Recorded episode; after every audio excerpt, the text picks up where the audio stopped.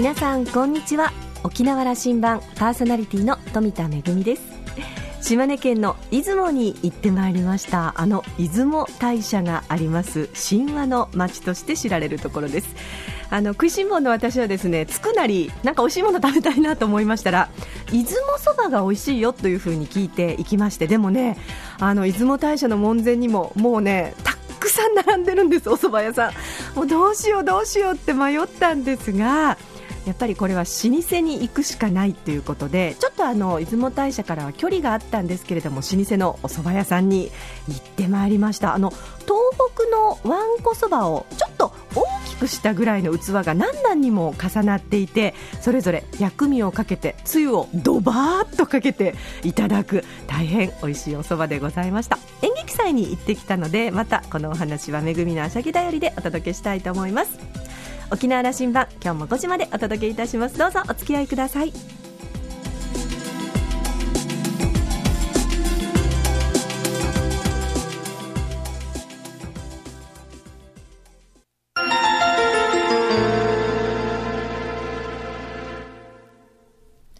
那覇空港のどこかにあると噂のコーラルラウンジ。今週は元日本銀行那覇支店長 NN 生命保険株式会社取締役の布波正さんとラウンジ常連客で沖縄大学地域研究所特別研究員の島田克也さんとのおしゃべりです。布波さんは1953年生まれ兵庫県西宮市のご出身です。1976年に東京大学教養学部を卒業後日本銀行に入行されてます。1986年には総務局副調査役。1991年には日本銀行ワシントン事務所の初代所長を務められました。1998年の5月から2000年の4月まで日本銀行那覇支店の第14代支店長として勤務され以来沖縄とのお付き合いが続いています。布波さんが日銀那覇支店長時代の経験をもとに執筆した私の見た沖縄経済は発売から15年を経た今もなお那覇空港内の書店の店頭に並んでいる息の長い人気の経済本です。沖縄を離れて17年が経つという布波さんの目には現在の沖縄どのように映っているのでしょうか。それではお二人のおしゃべりをどうぞ。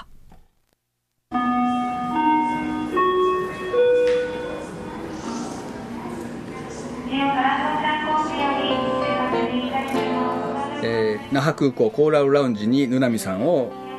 お招きすることができました。やっとお会いできます。ようやく。久しぶりです、ね、どのくらいぶりですかね。本当に久しぶり、ね、戻られて東京で1回お会いする機会があったという記憶があるんですけども。なんとかなんとか覚えてます。はい、ね、あのぬなみさんを囲む会はいくつもあるので。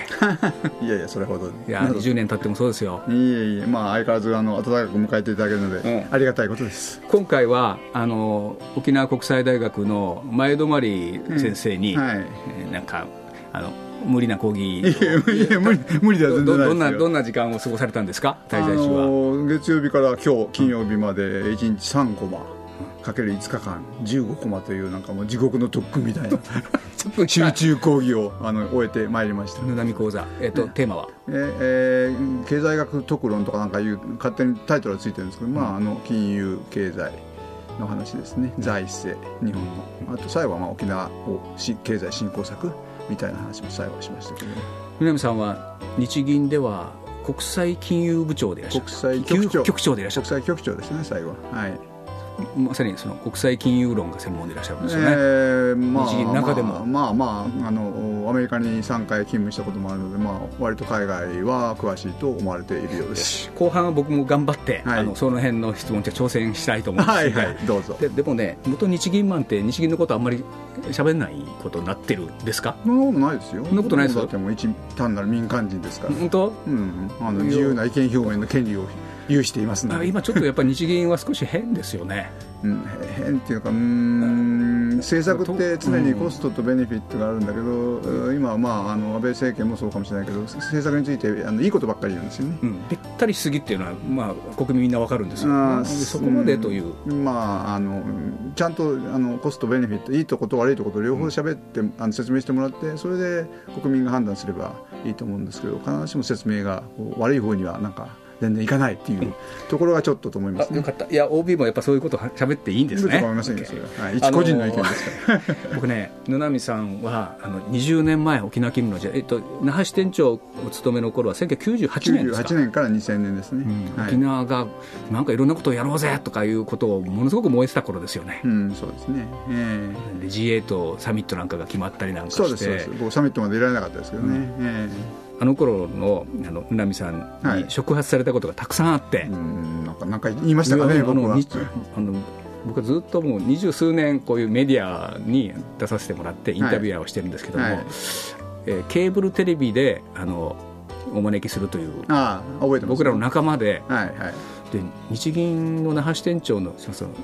東京のエリートを迎えてみようじゃないかという話を。えーこうみんなで突っ込もうと。言って、えええ、あのあの時の2時間生放送をしましたけど。ですねあれ。覚えてくれてます覚えてますよもちろん。青森が置いてあってなんか危うく飲みそうになっておこんなの飲んだらまずいぞと思った記憶がある。少し飲んでました。ちょこっとだけ、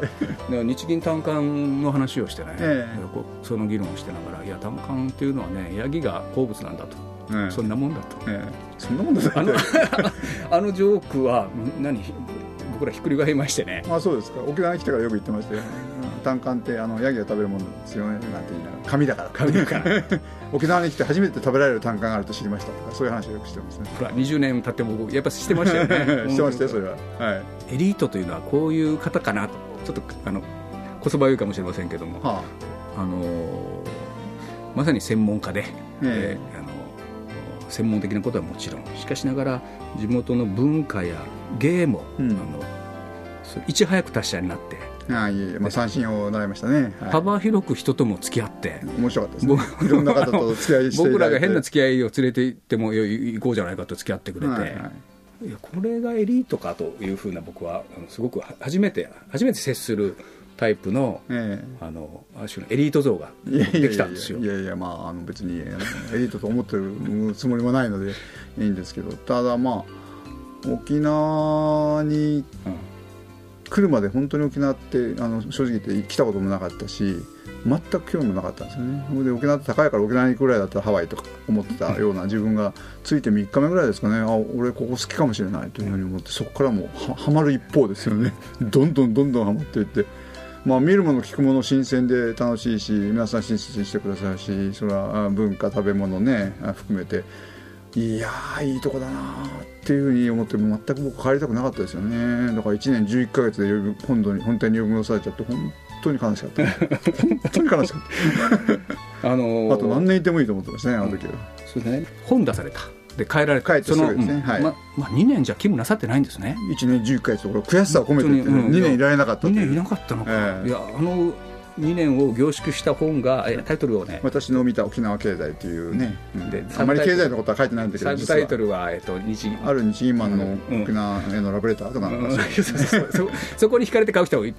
まだ那覇空港で売ってるらしいじゃないですか。そうなんですよ。もう16年経ってるのになんか永遠のベストセラーというか永遠の売れ残りというか毎回那覇空港で作るために見るんですけど必ずありますね。その印税でやっぱ沖縄に通ってこられてるあ印税はあれ1円ももらってないですそうなんですか、はい、あれ現物あの友達にあげる本を現物でもらっただけで、うん、実は1円ももらってないので、はい、あの別にそんなために書いたわけじゃない15 年前に読んだのであの、はい、ちょっと裏覚えになってきてますけどね、えー、うんとね選択と集中ということをよく使われたから、あのえー、あの沖縄、ね、沖縄でお話沖縄に勤務中の時も僕らにそういう話、はい、言いました、はい、どうですか？今あの20年経ってますけどあの時のその選択と集中と沖縄に向かって話しられたことが、今どういうふうに見えてます？いややっぱりあの要するに沖縄はやっぱり得意なところに集中すべきでそれは観光ですよね。あの東京日本からあ本土から工場を持ってくるとかいうのはやっぱりここはあの海なので輸送コストが高いから製造業はここは無理ですよ。だから観光に集中しましょうねっていう話を随分してだから選択と集中って言って何でもかんでも手を出さないと。でやっぱり観光は随分ね変わりましたよね,、去年が780万人、はい、あの頃多分400万人ぐらいだったんですよね。で目指して1000万人沖縄観光とはよく講演してたんだけどだんだん1000万人が近くなってきましたよね、あやっぱ随分変わりましたよ。例えばああの頃国際通り歩いてて外人になったことなんか一回もないですからね。今僕の泊まってるホテルのロビー朝行くと日本人いませんからね、はい。はい、全部アジア人ですよ。すごいと思った、うん、あとあの例えば当時言ってたのは沖縄に来ても買い物の楽しみがないと。だから雨降ると観光客がすることがないと言ってたんですが今ねあのモールがあちこちにできてそれも随分変わったしあとイベントが全然ないですよねって言ってたのあの沖縄国際映画祭でしたっけ、ああいうのも増えてきたし。あと当時まだ今のそのリゾートウェディングですか？ああいうのも全くなかったけど今はそれも随分っていうんであと当時県庁にね観光専門の部ってなかったんですよ。信じられないことで。なんとか部の多分なんとか課で人がなんか20人ぐらいしかいなかったですね。観光の観光立憲とか言ってるくせにってこれおかしいじゃないですかってずっと言ってたけど今はね相当部になりあの人も増えていうのでそういう意味で随分あのいい方向に変わったなと僕はこの十何年振り返って思いますよ。すごく嬉しいですよね。言ってたそのあの選択と集中と。いやあのあの頃20年前からあのこううっすらと僕らもそうは思ってましたけども、あの日銀の支店長がもうどこ行ってもこの講演をする必ず同じこと言ってました、ね、ちゃんと観光もしっかりやろうよという話をなさいましたね、はいはい、してました。ずっとあの我々もメンバーであの頃ちょうど、まあ、僕はそれに触発されたと思っています。あの、観光客1000万人構想みたいなものをレポートを作って世の中に問うてみたら、えまあ、僕らが言うぐらいだからみんなバカにされたんですけど、ね、まあ、あの頃 いくらぐらいではね1000万って言ったら380万ぐらい400万ぐらい400万ぐらいですよあの頃。はでもあのそこはこう錦の新はね、いや、日銀の支店長もそう言ってんだ それはあの実現できるやろうよという話を、えー、あの吹いて回ってたというところでしたけどね、はいはいえ。ー、もう今や。夢物語ではなくなりましたね、もうあのというかもうほぼ、ほぼもう射程の入っていて、うんね、次のことやらなきゃいけないということ。ね。はい、その選択と集中というキーワードから、まあ、観光はそういう形になった、えー、他の切り口でもう一つなんか見えてくるようなことはありませんか、うんあのね、えー、僕これも当時言ってたんだけどあの沖縄の方ってあの地図を広げるとアジアの中心にありますって言うじゃないですか、うん、でそれから何年か経ってか僕はあの那覇で国際会議やってきた時にあのフィリピンからマニアから来た人がいて「いや遠くてね」とかなんかいっぺん成田かなんか行って羽田まで乗り換えてそれであの国内線で来て何時間かかったって言ったかな。だからその地理的に真ん中にあるっていうこととその飛行時間の、ね、移動時間というのでその真ん中にあるって言ってるだけじゃだめですよねっていうふうに僕は当時言っていて現に真ん中にあることはメリットのあることが必要でしょうって言った言ってた。でもその時自分に別に具体案があるわけじゃなかったけどその後国際貨物のあのハブ空港にしてますね那覇。それはまさに那覇がアギちゃんの真ん中にあるからっていうメリットなんですよ。これはやっぱ僕素晴らしいなというふうに思いますね。こういう点もやっぱり当時思いつかなかった進歩ですよね。真ん中にあるってことを本当に商売ビジネスにしてる。あのどうやって現実化していいかがあの頃まだあの処方箋持ちきれなかったまあまあ、私自身も全然分からなかったし。ただその真ん中だって言ってるだけでは、うん、あの物事は動きませんよっていうことはよく。あの物流がそうなってきたしそれからこう LCC という仕組みの台頭によって、はい、本当にそれができるようになってきた、ね、そうなんですよね。そうなんですよね、えー、じゃああのそれも実現してきたなというふうに思ってもらえるんですね。はい思ってます非常にポジティブな動きだと思いますね。あのもう一つあの本の中でおっしゃってたなと思うんですけども、えー、こうあの沖縄の人は沖縄のことがものすごく好きだよね。はいはいこれはあの関西人の我々あんまないよという話と、そんなことをおっしゃってたような気がするんだけど、ね、うんまあ、まあ、僕埼玉の長く住んでましたけど埼玉県の人に埼玉好きですかって言っても8割ぐらいの人は、まあ、うんとは言わないですよね だからやっぱり自分沖縄のことはこんなに好きな沖縄の人が好きだっていう僕はいつも思ってましたね。沖縄のこと沖縄のことが好きな沖縄の人が僕は好きなんだって。そうですか。じゃそれはそれでいいんですな、うん、全然いいですあの、うん、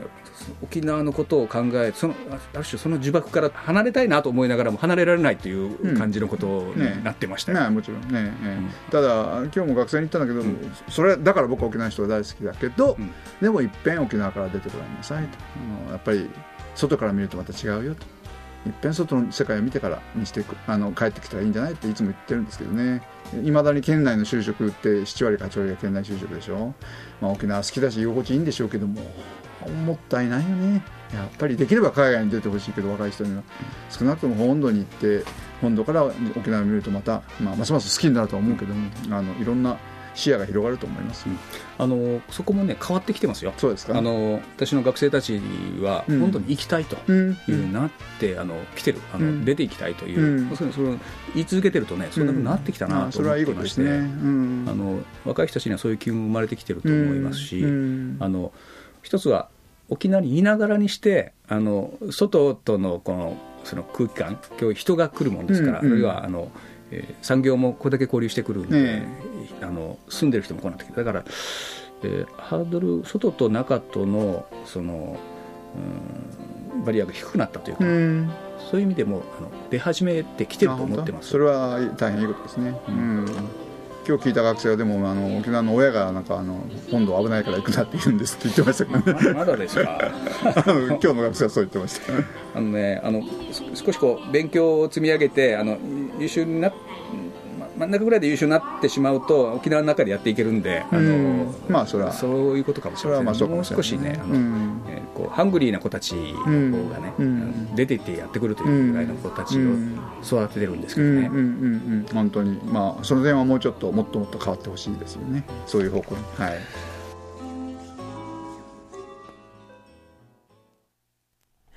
学生さんに聞いたら、本土は危ないから行くなっていう親御さんがまだ いらっしゃるんですね。いや、でもあの、ね、長くいらっしゃったかと思ったら、沖縄は1年11ヶ月、2年もいなかったんだよって、こう結構恨み節のようなことをおっしゃってましたけれども、でも、その沖縄滞在中にまとめられた、えー、私の見た沖縄経済、ある日銀マンの沖縄へのラブレター。私も今ちょっとね、ディレクターの本で手元にあるんですけれども、まあ、あの、沖縄への思い入れは半端ないものがありますので、三振もたしなむというぬなみさんなんですけれども、えー、今日もろいろお話をしていただきましたが、あの、また来週お話の続きをお届けしたいと思います。えー、島田さんはですね、野波さんのすごいところは日本のトップエリートなのに、いつも自然体で私たちとも快く接してくれるところということです。このお話の続きまた来週お届けいたします。今週のコーラルラウンジは元日本銀行那覇支店長で現在は NN 生命保険株式会社取締役の野波正さんとラウンジ常連客島田克也さんとのおしゃべりでした。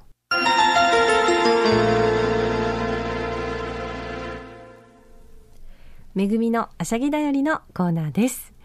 出雲大社を急ぎ足で見て、それから車で向かったのが、えー、八雲にありますシーノミシアターという小さな劇場です。ここはですね、本当にあの森の中、え、自然の中、田んぼの中という感じで、日本で一番小さな公立劇場と言われてるんですけれども、100席ちょっとの小さな、本当に可愛らしい劇場がですね、えー、自然に囲まれてあるんですけれども、こちらで開催されていた森の小さな演劇祭にお邪魔をしてきました。あの、小さな演劇祭といっても、カナダからの作品もありますし、それから地元の作品、そして、えー、東京からの作品もあって、国際演劇祭になってるんですよね。もう、これが大変素晴らしい演劇祭で、たくさんたくさん作品があるわけではないんですけれども、一本一本の作品が本当に丁寧に作られていて、そしてあの、地元で制作されたシーノミシアター制作の作品は、地元の皆さんが普段はお仕事されていたり、学生さんだったりという皆さんが参加されてるんですけれども、宮沢賢治のセロ弾きの豪手をお芝居にしていまして、大変素晴らしい作品でした。あの、時間をかけて何年もロングランをしているという作品なんですけれども、今回はゴーシュさんがですね、まあ男性でなんですけれども、女性がゴーシュを演じるということで、えー、まああの、客席にもですね、あの、私のお友達とか私の家族みたいな感じで、客席の雰囲気も、なんだかあの、沖縄のね、あの、内縄芝居を見てる客席のような、とっても賑やかで、そんな演劇祭でした。えー、私もですね、今、地域の皆さんと一緒に舞台作りをやっているので、とても学ぶことの多かった演劇祭でした。あの、とても急ぎ足の島根の旅ではあったんですけれども、初めての島根、神話の国、また訪れてみたいなというふうに思いました。めぐみのあしゃぎだよりのコーナーでした。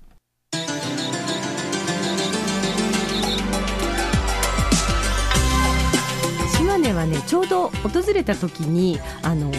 稲が実りの季節を迎えていまして田んぼの黄金色の写真ですとか美味しいあの出雲そばの写真なんかもフェイスブックにアップしてますのでぜひこちらもチェックしてみてください。